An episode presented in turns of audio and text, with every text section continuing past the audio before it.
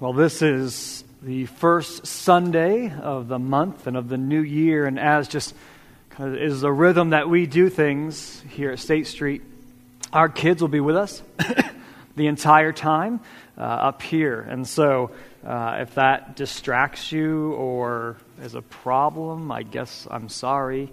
Um, but I'm not really that sorry, to be honest with you, because I like our kids being here. Um, I think it's good for them to see their church family worship together. Um, later on, we'll celebrate communion together. I think it's good for them to see their church family, their moms and dads, uh, be obedient to the scriptures and partaking of communion too. So uh, they will be here with us the entire time. If you've got a Bible with you this morning, I invite you to take it out to the book of Ruth. And we are just continuing this morning in our uh, series through Ruth.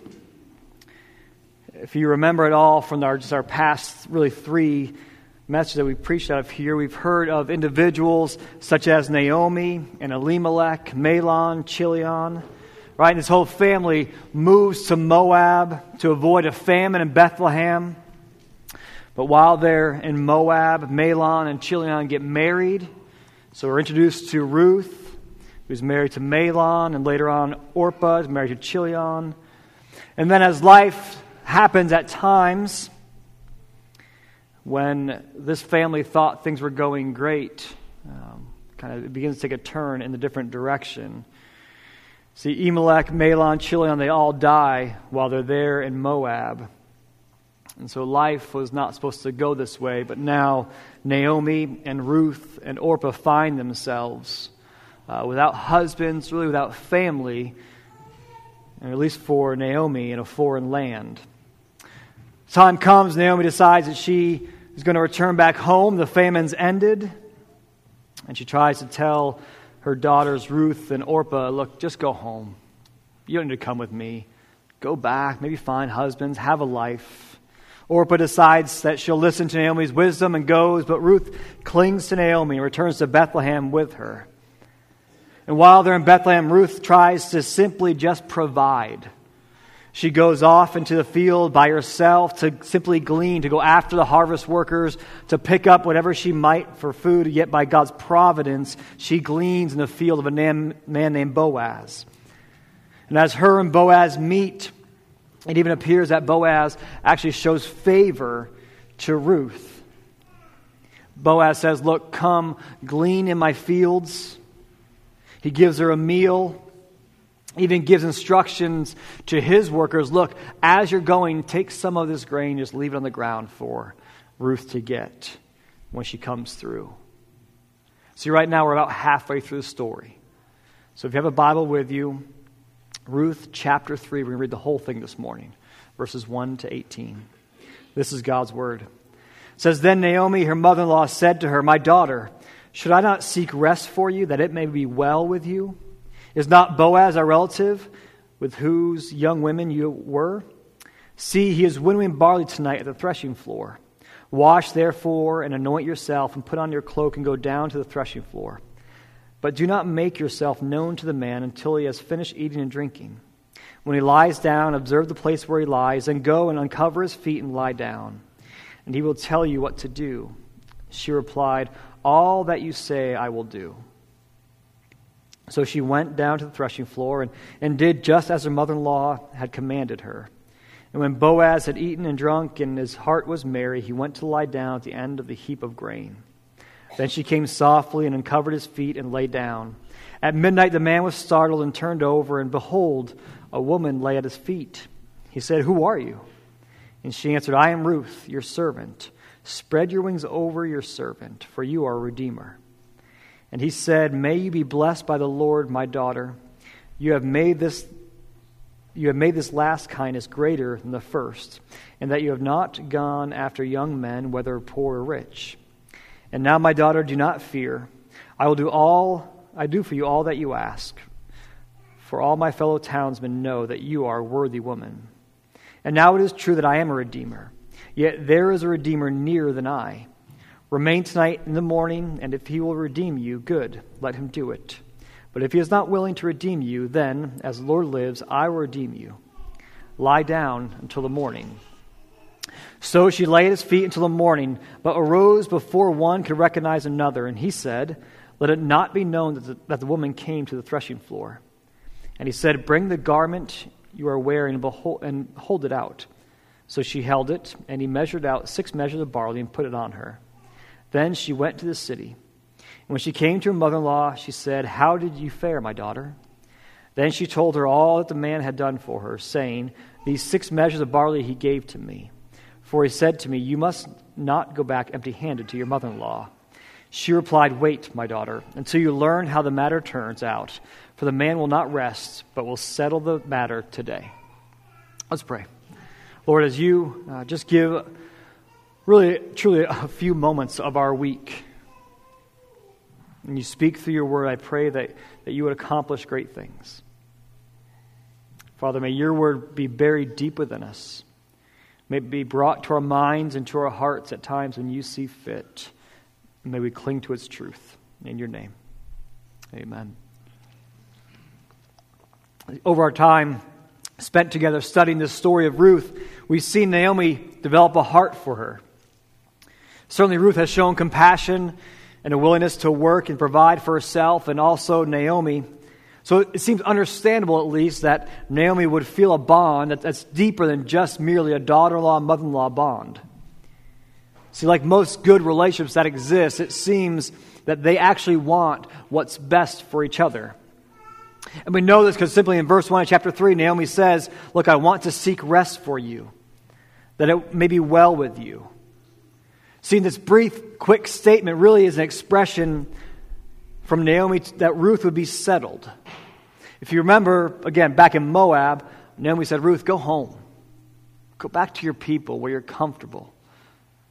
Go back, find a family. And Ruth objected, went with Naomi, and now Naomi again look says, I want to seek rest for you, that it would be well with you. In this brief statement, really the expression is, is that Ruth would find marriage, that she would have children, that she would be cared for. So Naomi seems to have some sense, it appears, of obligation or commitment to see this come to fruition. To say it simply, Naomi cares about Ruth and cares about what will happen to her. And then what we see next happen in this in story of Ruth is this seemingly elaborate instruction given by Naomi. Really, with a hopeful intent to bring to fruition security and provision for Naomi and for Ruth. I don't know about you, but as you heard this story talked or told, if you've perhaps heard it before, when it seems odd, doesn't it? This whole plan of Naomi. Um, it seems weird. It's not how we would do things in today's culture. But before we conclude that this plan is just strange, we have to remember that context matters. We know the story's written somewhere around 1010 BC. Right? Things have changed a little bit since then. I don't own a threshing floor, and, and those sort of things are not happening. Right? So this, this plan, it actually is very contextual and makes sense in the context of which it's given. The plan was for Ruth to go to Boaz. Where is Boaz? Well, he's at the threshing floor. Right? He's winnowing barley. What does that mean? It means he's separating the grain from the chaff. Uh, it's a fascinating process if you kind of dig into it. Right? They actually used wind. They think it's outside the city of Bethlehem, so that wind would play a factor. So as this, this separating takes place, a, a, a simple breeze would take the chaff and blow it away. You're left with the grain. The plan was to go to Boaz, who would be sleeping there. Why would he sleep there? Because it's a culture of, of unrest, it's political unrest. There's safety is not a, a welcome commodity that everyone gets to experience. So Boaz is there to simply guard the grain. It's his field, it's his product, it's his crop, it's his livelihood. He's there to take care of it. It's pretty normal if you think about it that way. The separating process, again, done in the evening, this breeze would come up and it would take place. She says, Look, go and, and trust me, Boaz will be there. I'm not sure if you've been to Bethlehem, if you know Bethlehem of today, you have to kind of descale it in your mind, okay? Bethlehem is not 2019 Bethlehem that's jammed full of tourists in the Western Wall and right, AR 15s at the ready. It's a simpler place. There, there's less people there. Even when Christ was born, there was less people than today, certainly. And so, why would Naomi know where Boaz is going to be? It's a small town. And people know about people. Do you remember when Naomi came back to Bethlehem? Man, she was celebrated. Well, why? Because it's a small place. It's family. It, it's simple. It says, Look, as Boaz sleeps, uncover his feet and lie down. And just simply follow whatever Boaz says. Just follow his leading. I think there's some temptation here to, to think that this is a, a plan of deception or even conspiracy, but it's not. So don't forget that Boaz has already shown favor to Ruth and to Naomi. And Naomi knows that Boaz is a close relative. If you remember back in chapter 2, verse 20, it said, And Naomi said to her daughter in law, May he be blessed by the Lord, meaning Boaz, whose kindness was not forsaken, the living or the dead. And Naomi also, Naomi also said to her, The man is a close relative of ours, one of our redeemers. See, so there's this plan that's being conceived and then worked out. It's not deception, it's actually just a walking out of a very biblical process. See, Boaz is considered a redeemer. See, redemption is bound to kindness. It's really at the heart of the story of Ruth. The word redeemer or redemption appears 23 times throughout the story. And really, the book of Ruth describes two legal institutions in one practice. Right? The, law of Moses didn't require this to take place, but they were options. So there's two redemption processes taking place in the story of Ruth. The first is this property redemption. The second would be uh, levirate marriage. See, property redemption was possible by a relative to come and take over to assure the land would not remain in perpetuity outside the family. And the marriage redemption involves really a childless widow marrying her husband's brother to simply provide an heir for the dead husband. And there's even an order to all this, right? Redemption order would have been like a brother, and then an uncle, if that's not available, a cousin, or perhaps a close clan relative. You see, surrounding the plans for Naomi, of Naomi for Ruth, is actually a plan of redemption. It's really a plan of, of rescuing. It's not to simply find a husband so you can be happy and joyful again, but it's a complete redemption plan that's taking place. See, if Boaz takes Ruth for a wife, really the hope of rest for Ruth that Naomi has can be achieved. And not only rest, but, but maybe, just maybe, Ruth could even find joy and happiness again. Perhaps joy could be regained, or maybe even just finally found through redemption. See, I think in so many ways, the story of Ruth and Naomi is similar to our story. See, if you remember, if you could way back before Christmas, remember, as we talked about chapter 1, just the beginnings of the story of Ruth, right? At times, life does not go as planned. Even good intentions can really have disastrous earthly consequences. Perhaps you kind of think back over just your year, month, or even your week. There are things that you likely you thought you're going to go east, and all of a sudden they turned and they went west on you. Not all were maybe catastrophic, but all, even the small circumstances in our lives that don't go according to our plan, are a reminder to us that some things will simply happen beyond our control.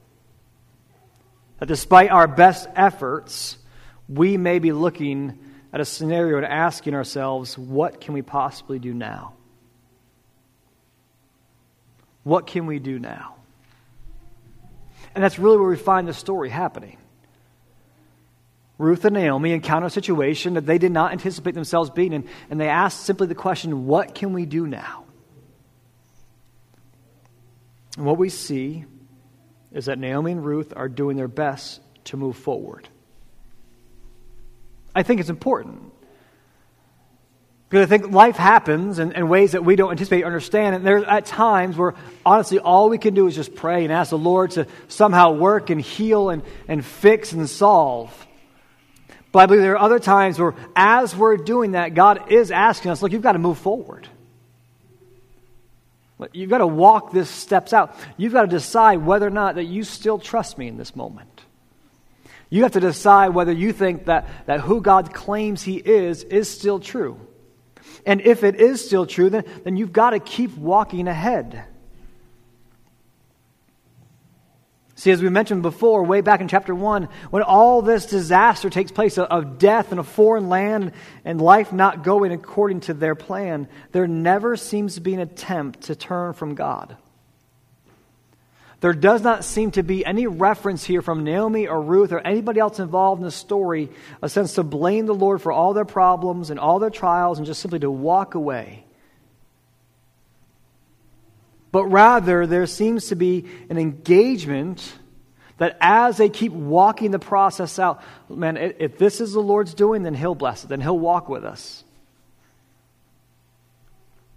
So Ruth goes along with the plan, the one that Naomi instructed her with. And so she goes to the threshing floor, and sure enough, Boaz is there, and he's asleep.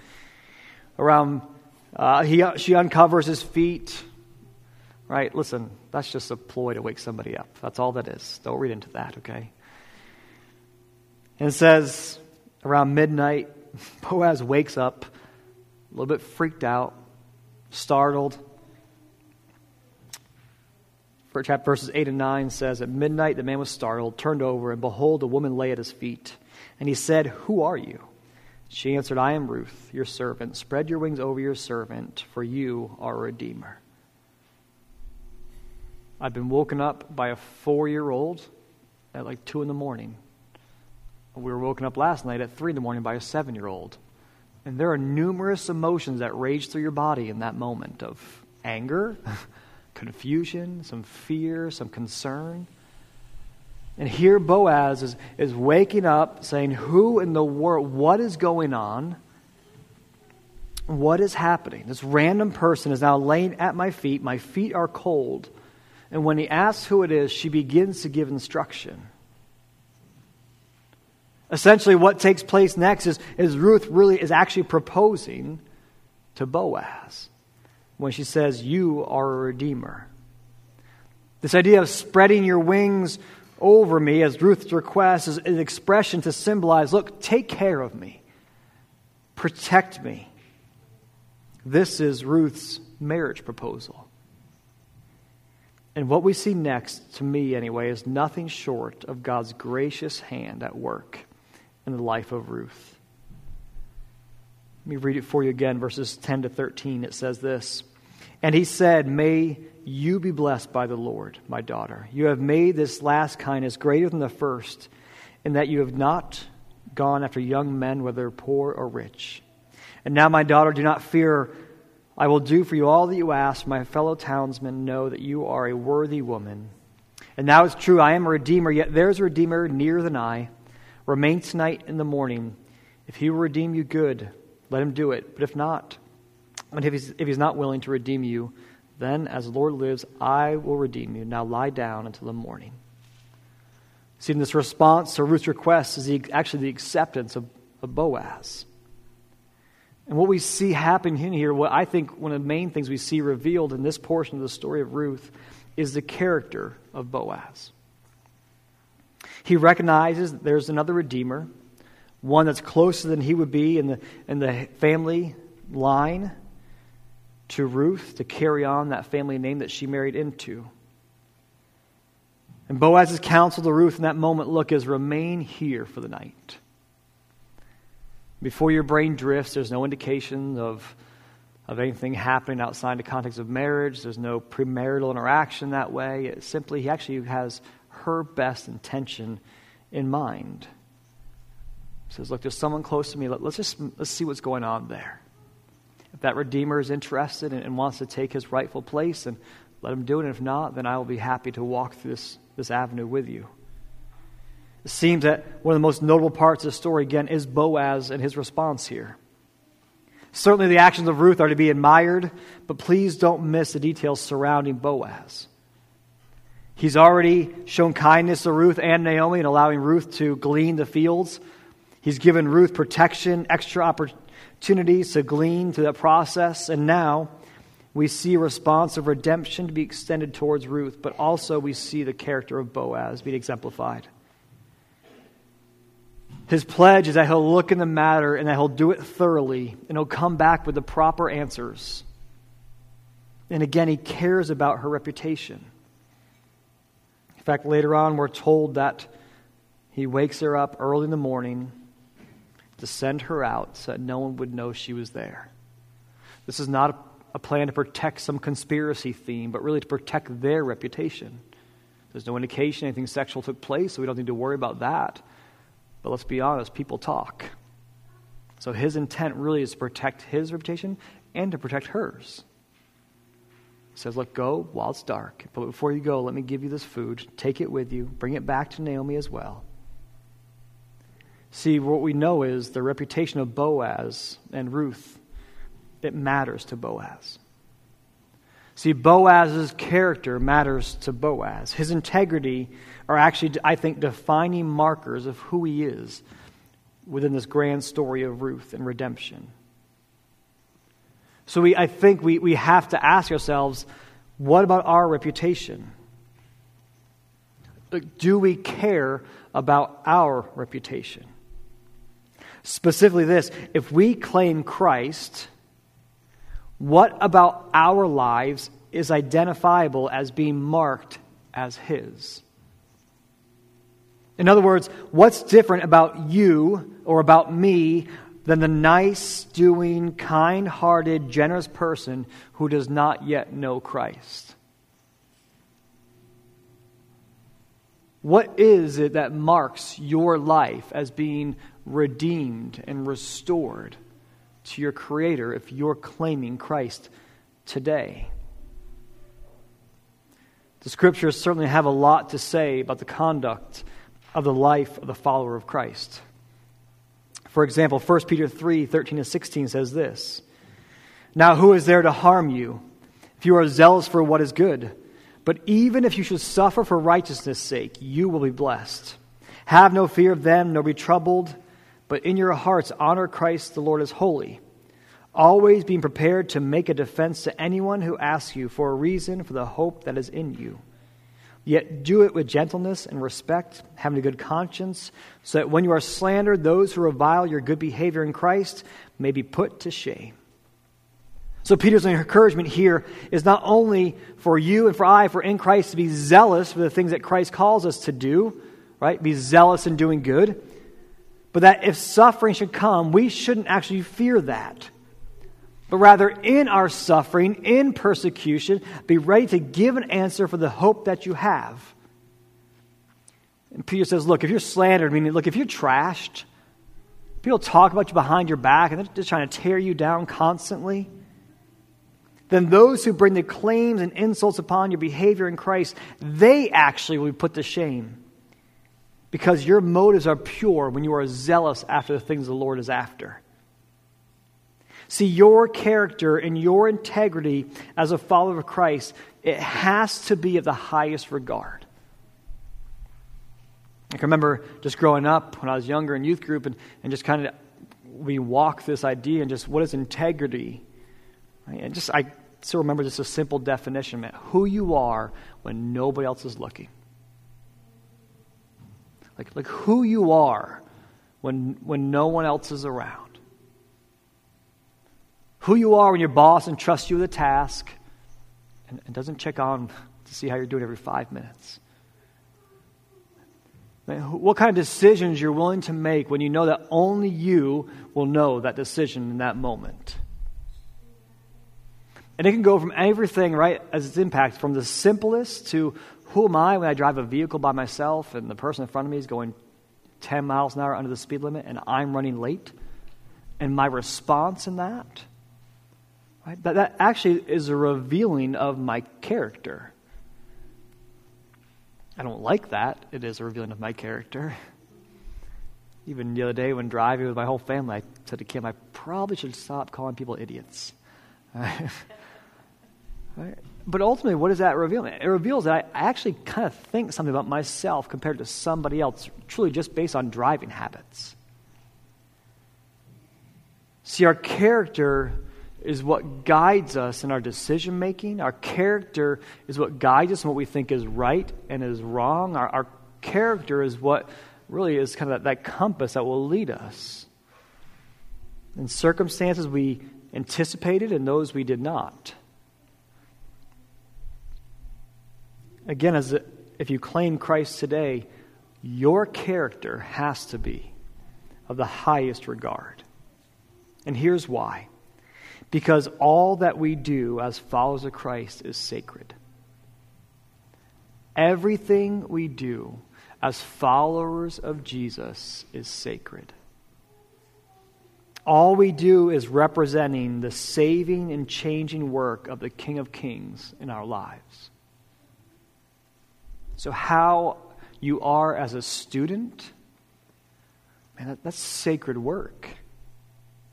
Right? For my kids who have trusted in Christ, it's sacred for them.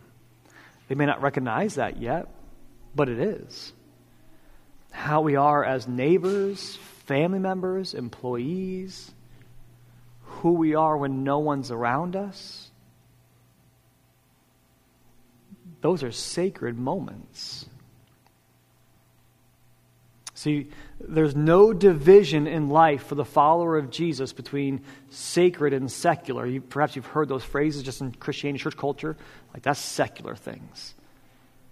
That's secular work. I mean, any job that's not ministry connected. Look at, for the believer in Christ, you don't get secular work. You get work that's sacred because you've been redeemed. You don't get the luxury to say, ah, that's, that's not the Lord's. This is my time. You don't get that luxury. And so that's why I feel like the church culture actually done, has done a really disservice to people when we told them, look, just say a prayer, ask Jesus to come into your heart, and everything will be okay for eternity. That's not a true acceptance of the gospel. The gospel is trusting in Christ as our Lord, right, and Savior. So we like the Savior part, but we kind of gristle at the whole Lord part. Because you have to put yourself really in a time like Boaz, right? It was his field. He was Lord of that field. And so if he ever told his workers, that woman named Ruth cannot be in my field, guess what? Ruth would not be in that field. And so when we say we want Christ to be Lord of our lives, what we're saying is we want him to have free reign to say, hey, that part of you is not great because it doesn't show me very well. That person in your life is not helpful for you becoming more like Christ. Man, evaluate that friendship. That job is a blessing. Man, use the finances it gives you for my glory, God says. All, right, all that we do is sacred when we're the Lord's. And I wonder, perhaps, if we are way more comfortable or we wanted to just keep those things separate and divided. The problem is the scriptures don't give us that luxury. Certainly, in all the scriptures, what we see as the ultimate example of humble, gracious character is found in Jesus.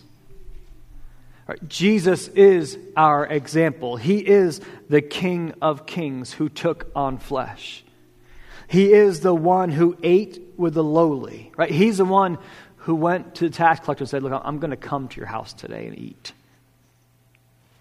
Christ healed the sick. Jesus spent time with those that society had put on the margins. He ministered to the poor, and he did so out of humble and compassionate motives.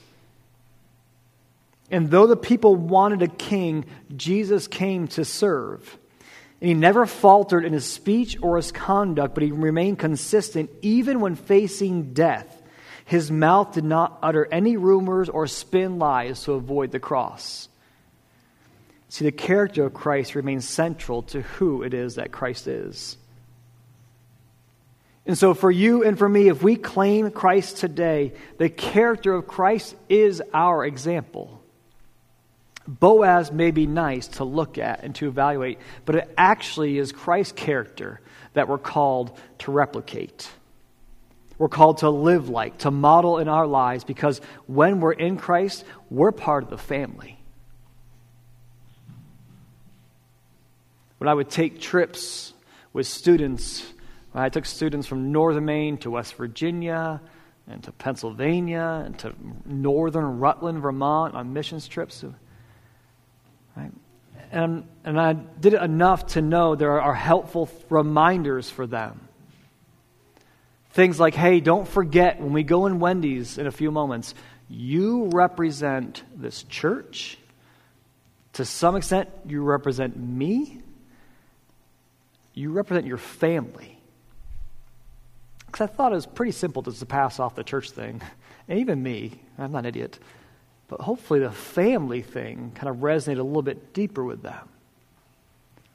I just to say, hey, when you're about to be an idiot at the register, is that what your mom and dad taught you? And then I coached soccer, and then that was even worse. but essentially, we're trying to remind those kids in those moments look, you're part of a family. Represent that family well. Look, if you are in Christ today, you're part of the family. And so we are to represent our Heavenly Father and to represent Him well. Paul says in Romans 5, he says, Therefore, since we have been justified by faith, we have peace with God through our Lord Jesus Christ. Through him we have also obtained access by faith into his grace in which we stand. And we rejoice in hope of the glory of God. Not only that, that, but we rejoice in our sufferings knowing that suffering produces endurance, and endurance produces character, and character produces hope. And hope does not put us to shame, because God's love has been poured into our hearts through the Holy Spirit who has been given to us. See, for you and for me, who we are in Jesus, man, it's what we're to be about. We've been justified by faith. We have peace with God because of Christ. And we can actually see our sufferings as ways that will produce endurance that is meant to keep us pressing ahead in the character that Christ calls us to. That's what Paul meant when he said endurance produces character and character produces hope. And he says, look, actually, it will likely be in your suffering, in your struggling, when things don't go as planned. In those moments, that's when your character will be produced and built and sharpened. And this is exactly what we see taking place in both Ruth and Boaz. Things did not go according to plan for Ruth. But we saw a character, didn't we, when she decided to provide for Naomi. Boaz is woken up to find this woman at his feet, and we're seeing his character being revealed. That he does the right thing, and that he will, in fact, become a redeemer. See, so woven in the story of Ruth is an example of character and a reminder, I think, for us to say that who we are, it matters. So let's ask the question then. If we were to poll people that know you well, what would they say about you? What would they say about me? What about my character? And what is your character? What are things that they would, would just quickly rattle off? Oh, she's nice. He's helpful. Said, look, we know those things. Really tell me about them. Maybe they say things like, it seems like I have to call them to hang out all the time. They don't really call me. May say things like, well, they're fun. Uh, but uh, beyond that, I really don't know. What would people say about us that really know us? I don't say this to guilt you, but if that's what God's Spirit is doing right now, we call that conviction in the family of God. But I pose the question to ask what about your life shows Jesus? See, the beauty, though, listen, this is the beauty of all of this. Asking about character, asking about what of your life shows Jesus, what marks your life as different than just a good person in our culture.